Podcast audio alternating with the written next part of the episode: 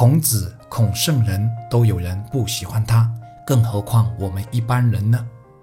人生在世，首先要明白一个真相，那就是无论你怎么活，都会有人不喜欢你。你要是悟到了这个道理，也就不会因为听到某个人讨厌你而郁闷上好几天了。可另一个极端是，因为对这个道理的充分实践和个性的使然，导致一些人完全不顾旁人的眼光和说法，我行我素，刚愎自用，固步自封。相同道理，不同人去实践，会出来不同的结果，根源又是什么呢？所有道理都有它的两个极端，就像一根绳子会有两头一样。但平常我们往往只能听到其中一个端的理论，包括书本上大多也是这样，只教你在某个端上的运用，甚至有些为了博取眼球，在极端的位置上标新立异。严重的话，甚至会影响一代人的价值观。所以。尽信书不如无书，仍然应该是读书前的第一句话。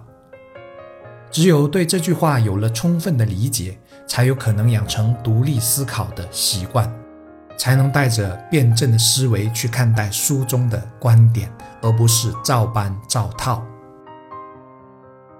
书呆子往往各执一端，不懂得变通，认死理，死较真。可书呆子不仅仅是对读书人的称呼，在现实生活中，每个人都可能存在着一个书呆子模式，比如听什么信什么，看什么信什么，听到某个新理论就以为自己掌握了真理。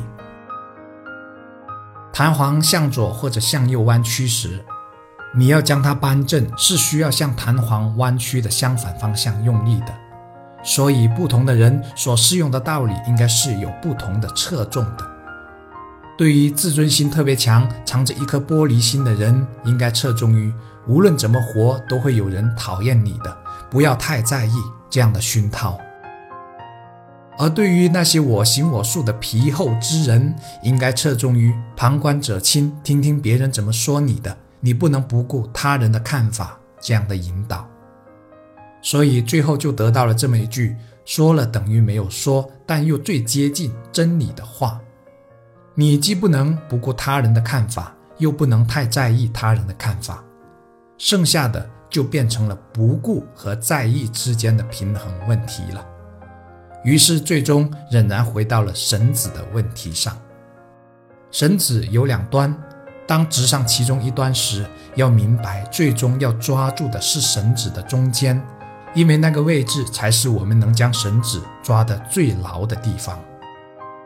我是谢明宇，如果您觉得节目有用，可分享给更多人，这也是对我最大的鼓励和支持。感谢，感恩。